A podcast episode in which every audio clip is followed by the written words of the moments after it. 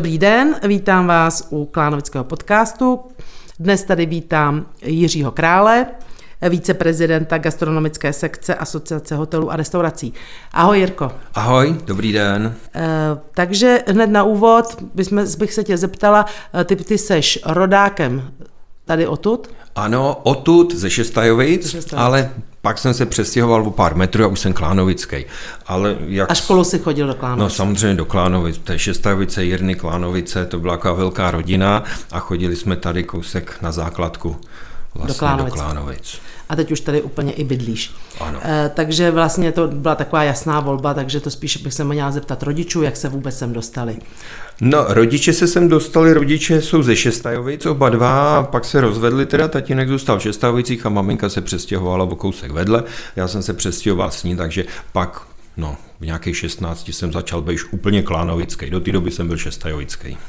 Ale v té době se tady ještě žilo ty šestavice s Kálovicema daleko víc, než třeba známe z dnešní doby. Určitě ty spolužáci potkáváme se do teďka, vlastně všichni se považují tak trochu za klánovický, protože jsme sem chodili na tu základku a běhali po těch klánovicích, jezdili na kole, takže jako všechno tady známe a navzájem se známe. Eh, já bych se tě chtěla zeptat, o tobě vím, že, že si máš za sebou hodně práce nebo hodně úspěchů ve tvé, ve, tvé, ve tvé kariéře, máš hodně eh, vyznamenání případně a tak dále. Tyko, představili jsme se, představili jsme se jako více, nebo představila jsem tě jako viceprezidenta gastronomické sekce Asociace hotelů a restaurací. Co to znamená? Nebo co to sebou přináší? Jak no, jsi se k tomu dostal? Já jsem se k tomu dostal, protože povolání je mým koníčkem, rád vařím, ale vařím, jezdím na soutěže a ty gastronomy se věnují opravdu hodně. Eh, já jsem i v asociaci kuchařů, eh, kde jsem byl členem a kapitánem národního týmu. 12 let jsem jezdil s národním týmem kuchařů a cukrářů po celém světě a v podstatě eh, přešlo to až k tomu, že se starám už No u sportu by se dal říct možná jako i ten bafuňář, jo? už neběhám po tom hřišti přímo, ale jsem v představenstvu a pomáhám té gastronomii tak jako i zvenku, co se týče té tý diplomacie a vlastně eh, prezentování toho našeho oboru v tom lepším světle a v dnešní době v té krizi se snažíme pro tu gastronomii udělat maximum, protože opravdu všichni víme, ta gastronomie v dnešní době je na pokraji ohrožení a ta asociace hotelů a restaurací se snaží pro ty gastronomy, pro ty restaurace, hoteliéry udělat maximum. Takže já mám na starosti gastronomickou sekci, jsem tam viceprezidentem a dělám, co můžu, abych té gastronomii pomohl protože známý zevnitř, jak řadový kuchař, kuchař, šéf kuchař, tak i teďko ten administrativní pracovník, který se snaží pomoct, jestli přes různý ministerstva a tak dále. Je to hrozně složitý, je nás tam víc, který se o to staráme a myslím, že eh, tu asociaci je teďko je o ní slyšet. Snažíme se, udělali jsme plno věcí, nejenom, že jsme nám podařilo posunout DPH v té naší vlastně oblasti, ale i další věci, které se nám podařily a doufám, že se nám podaří a bude nám líp v tom oboru. Takže jsem se zmínila i o tvých cenách, řekni nám třeba, který, se kterou seš nejvíce nebo teda tě no, nejvíc. Na začátku já jsem, ne, ta gastronomie se mi líbila a dostal jsem se hm, k bývalému, kdysi, když jsem se vyučil, tak jsem se dostal k bývalému šéf kuchaři Alkronu, eh, Karlu Lukešovi, ten byl teda jakoby výkonný ještě v té době v Alkronu, ale zároveň ke starému šéfkuchaři panu Petrákovi. A ty vyprávěli úžasné zážitky, jak jezdili po světě a tam byli v Montrealu a v Osace a také na takových těch gastronomických Ještě soutěžích. jenom, aby pro naše diváky to byl třeba jaký rok? No, to bylo po revoluci, to Jasně. bylo 90. Hmm. 90. Tak už byly ote- bylo otevřeno už. 91. no, já jsem se poprvé dostal do zahraničí v 90. to jsem měl dělat do Německa na půl roku úžasná zkušenost a pak jsem se vrátil a dělal jsem s takovýma těma úžasnýma kapacitama. V té době já jsem se dostal eh, na Pražský hrad, protože ty šéfové z toho Alkronu založili firmu Golem cateringovou a měli plno klientů ze zahraničí a jsme byli státní návštěva, tak, takže jsme dělali na hradě. Tam se mi to strašně líbilo, to jich vyprávění, tak jsem chtěl do světa nikam se dostat. Tak v tom oboru opravdu jsem se snažil, co to šlo. Dostal jsem se k soutěžím. Vyhrál jsem kuchaře roku, to bylo v 96. to už je hrozně dlouho. První rok, kdy byla ta soutěž, jsem se dostal do finále a další rok jsem ji vyhrál. No. Trénoval jsem, opravdu jsem se tomu věnoval hrozně moc. No a na základě toho jsem dostal nabídku do národního týmu kuchařského, takže jsem byl v národním týmu ze začátku jako člen, pak jsem povýšil, pak jsem dělal kapitána, manažera a jezdil jsem po celém světě.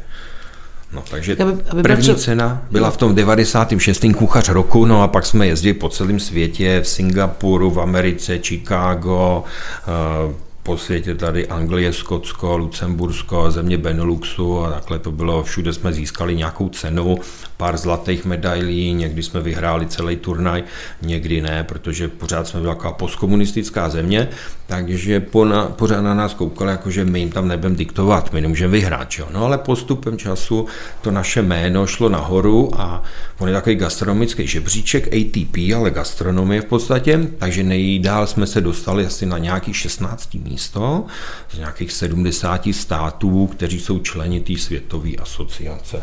To je tady, to mám tady na Rondonu, já jsem tady v Rondonu. Diváci to, posluchači vlastně to neviděli, já to nestíhal, tak jsem přijel v Rondonu. Nám tady krásně navodil atmosféru, že máme možnost se podívat na, na kuchaře v krásném bílém obleku s krásnými vyšivkami.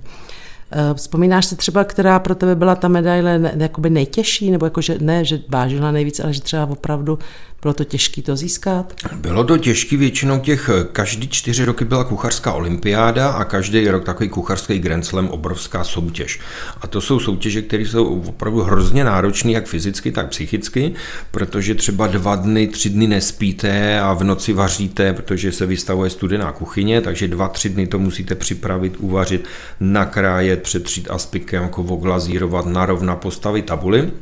A takže dva, tři dny třeba nespíte.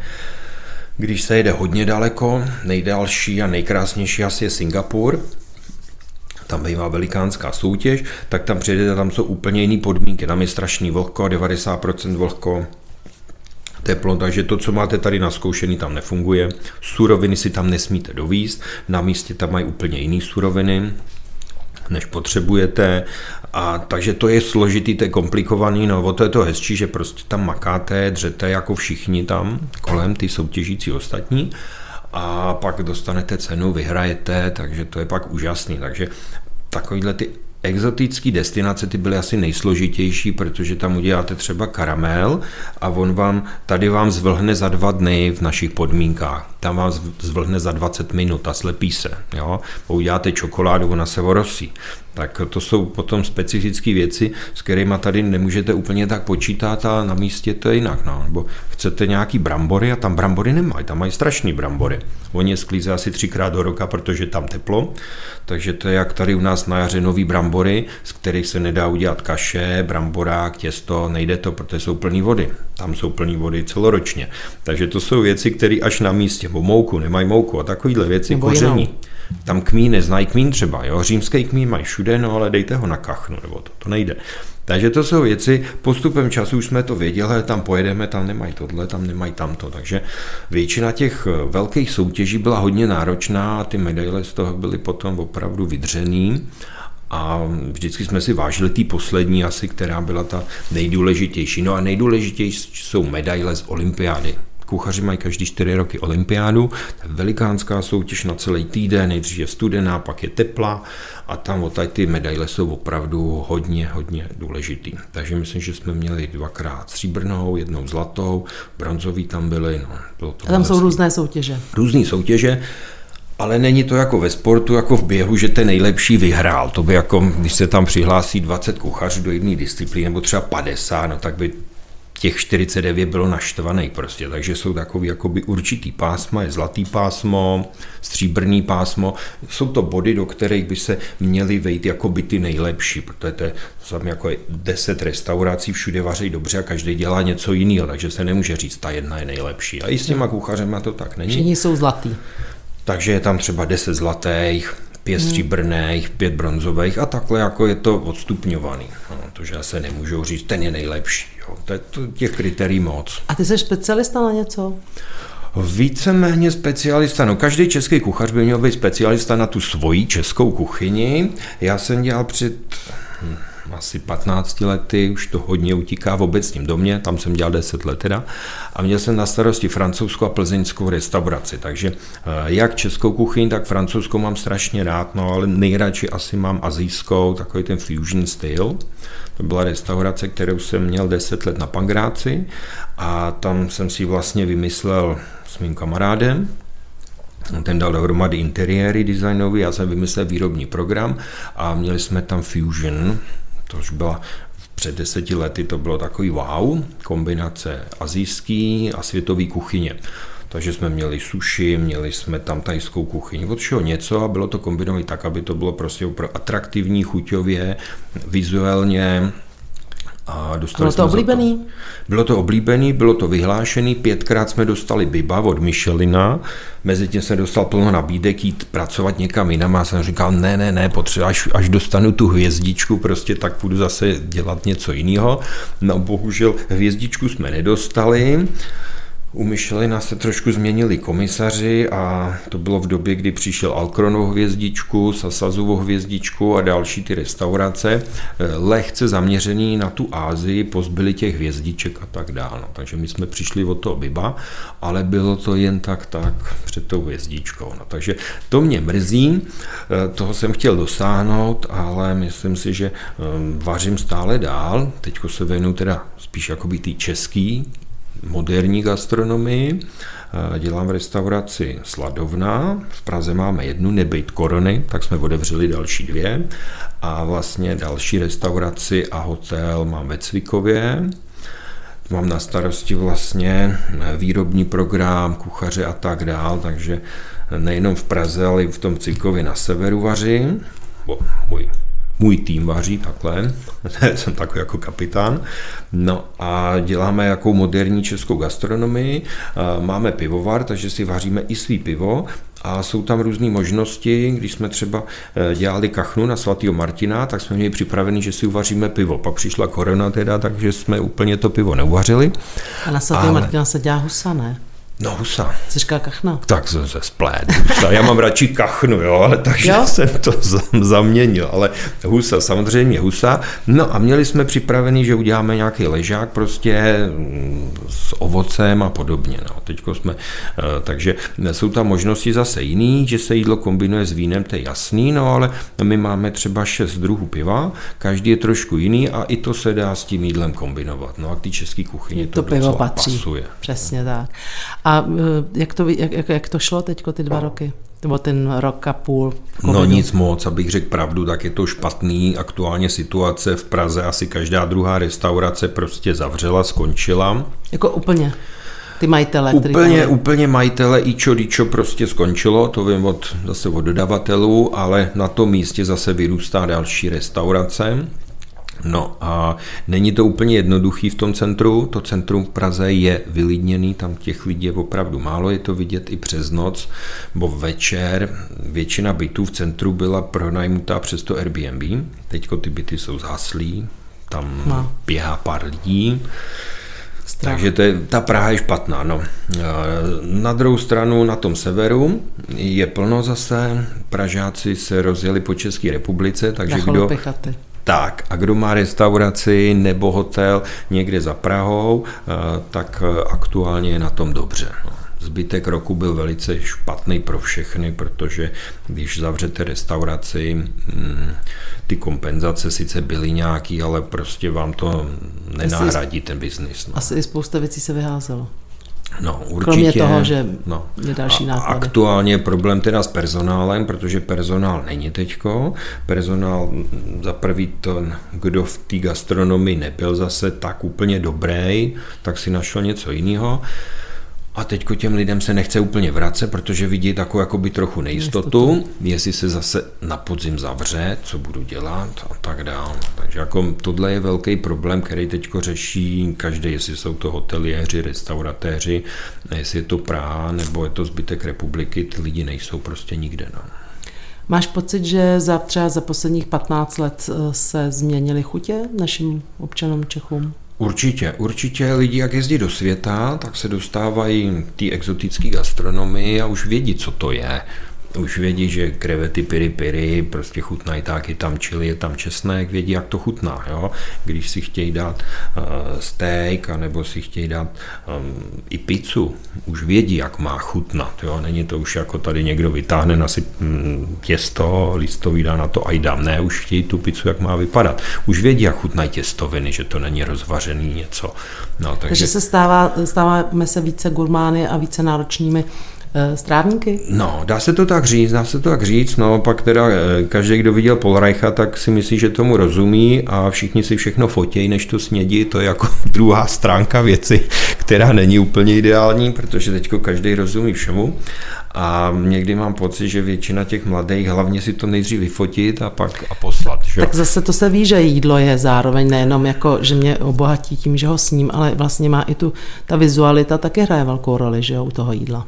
Určitě, určitě. Eh, v předešlé restauraci, jak jsem říkal na tom pangráci, tak tam jsme měli designové věci opravdu úplně na hraně, takže to byla taková ta kostka ve skluzu v vozovkách, to asi všichni vědí tu reklamu. Takže podobné věci jsme tam dělali a teď jsem tak na poloviční cestě opravdu, aby to jídlo bylo dobrý, kvalitní, ale i designový. No ta, v té české kuchyni ten design v uvozovkách nanda designově svíčkou zase není úplně tak jednoduchý a ono to ani pořádně nejde, že jo? aby byla dobrá. Tak. Pořád je na prvním místě to, že to musí no, být dobrý. Ano, no, na prvním místě je, že to musí být výborný, na druhým, že to je hezký. Že jo?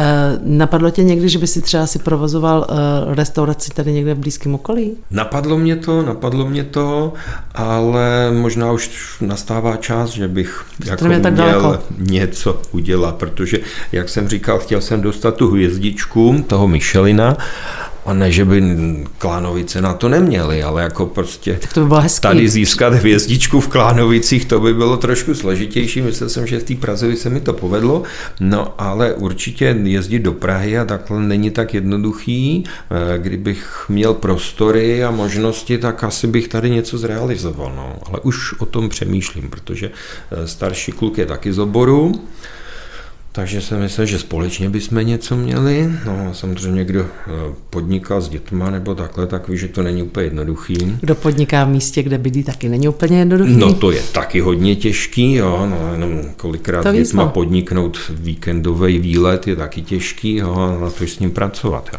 No, ale myslím, že ten čas nastává, takže i o tom jsem přemýšlel. A chci se zeptat, eh, jak eh, jste na tom doma? Je, je to tak, že kopářova kobila chodí bosa?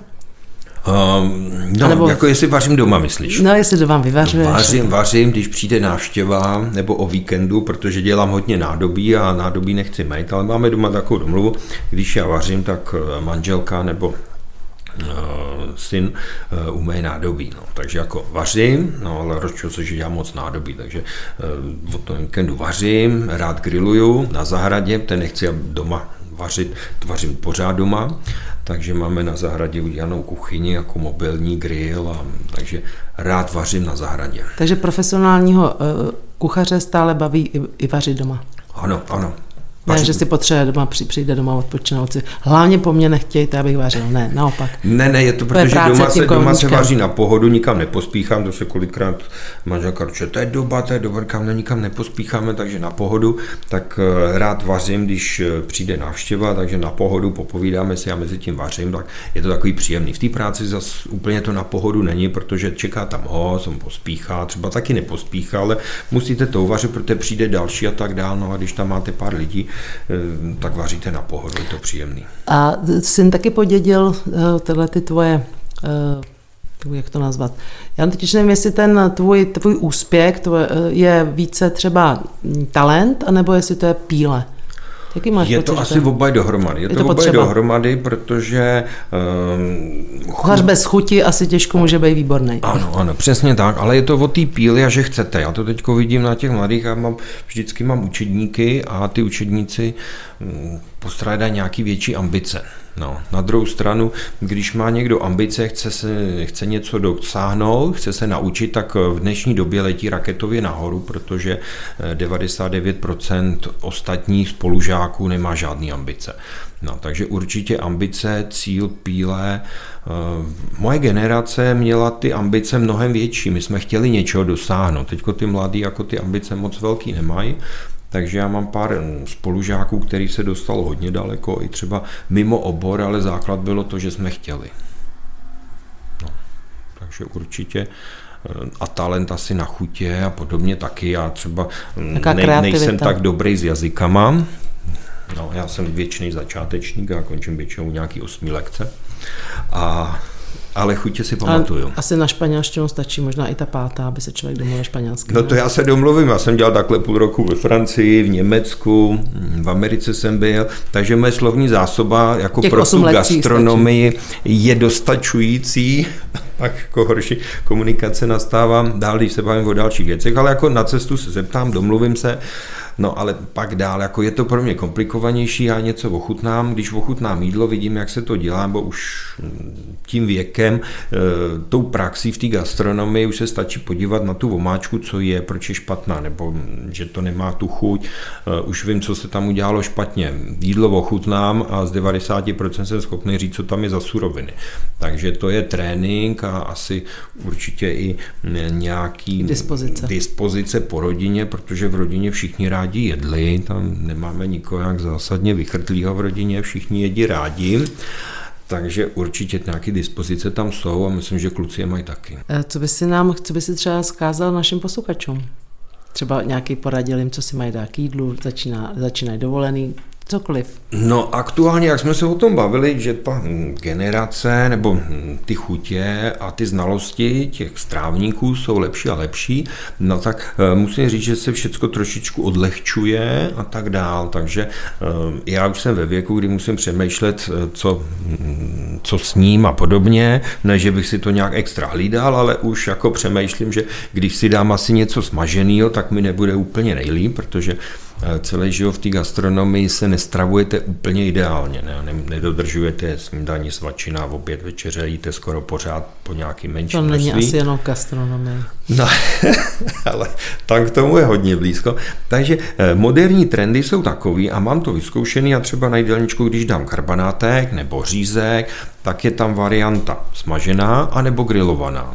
Takže a musím říct, že poslední dobou to jde jedna ku jedný a někdy vyhraje i ta věc jakoby zdravější. Takže přikláním se k takové té zdravější stravě. Samozřejmě, když si dáte pečený bůček, tak to není úplně ideální, ale když si dáte pečený vepřový, tak nemusíte tam mít kus té kůže, kus toho tlustýho a nemusíte si to přelivat tím tukem, může se udělat dobrá šťáva a dá se to jídlo nějakým způsobem odlehčit. Takže určitě... Hledat lehčí varianty. Lehčí varianty. Chuť by tam měla být, ale tu lehčí variantu, to libovější maso a tak dál, protože eh, člověk by se k tomu organismu svýmu měl chovat jakoby dobře, to jako v autě měníte volej, dáváte čerstvé a tak dál, takže nejenom ve friťáku, abyste měli čerstvé volej na pánvičce, ale i ty suroviny, aby byly prostě takový, aby vám to pomohlo a tady na tom krásném světě jsme zůstali co nejdíl. Tak jo, tak já děkuju. Přeju krásný den tobě i našim posluchačům. Takže děkuju a krásný prázdniny. Taky krásný léto na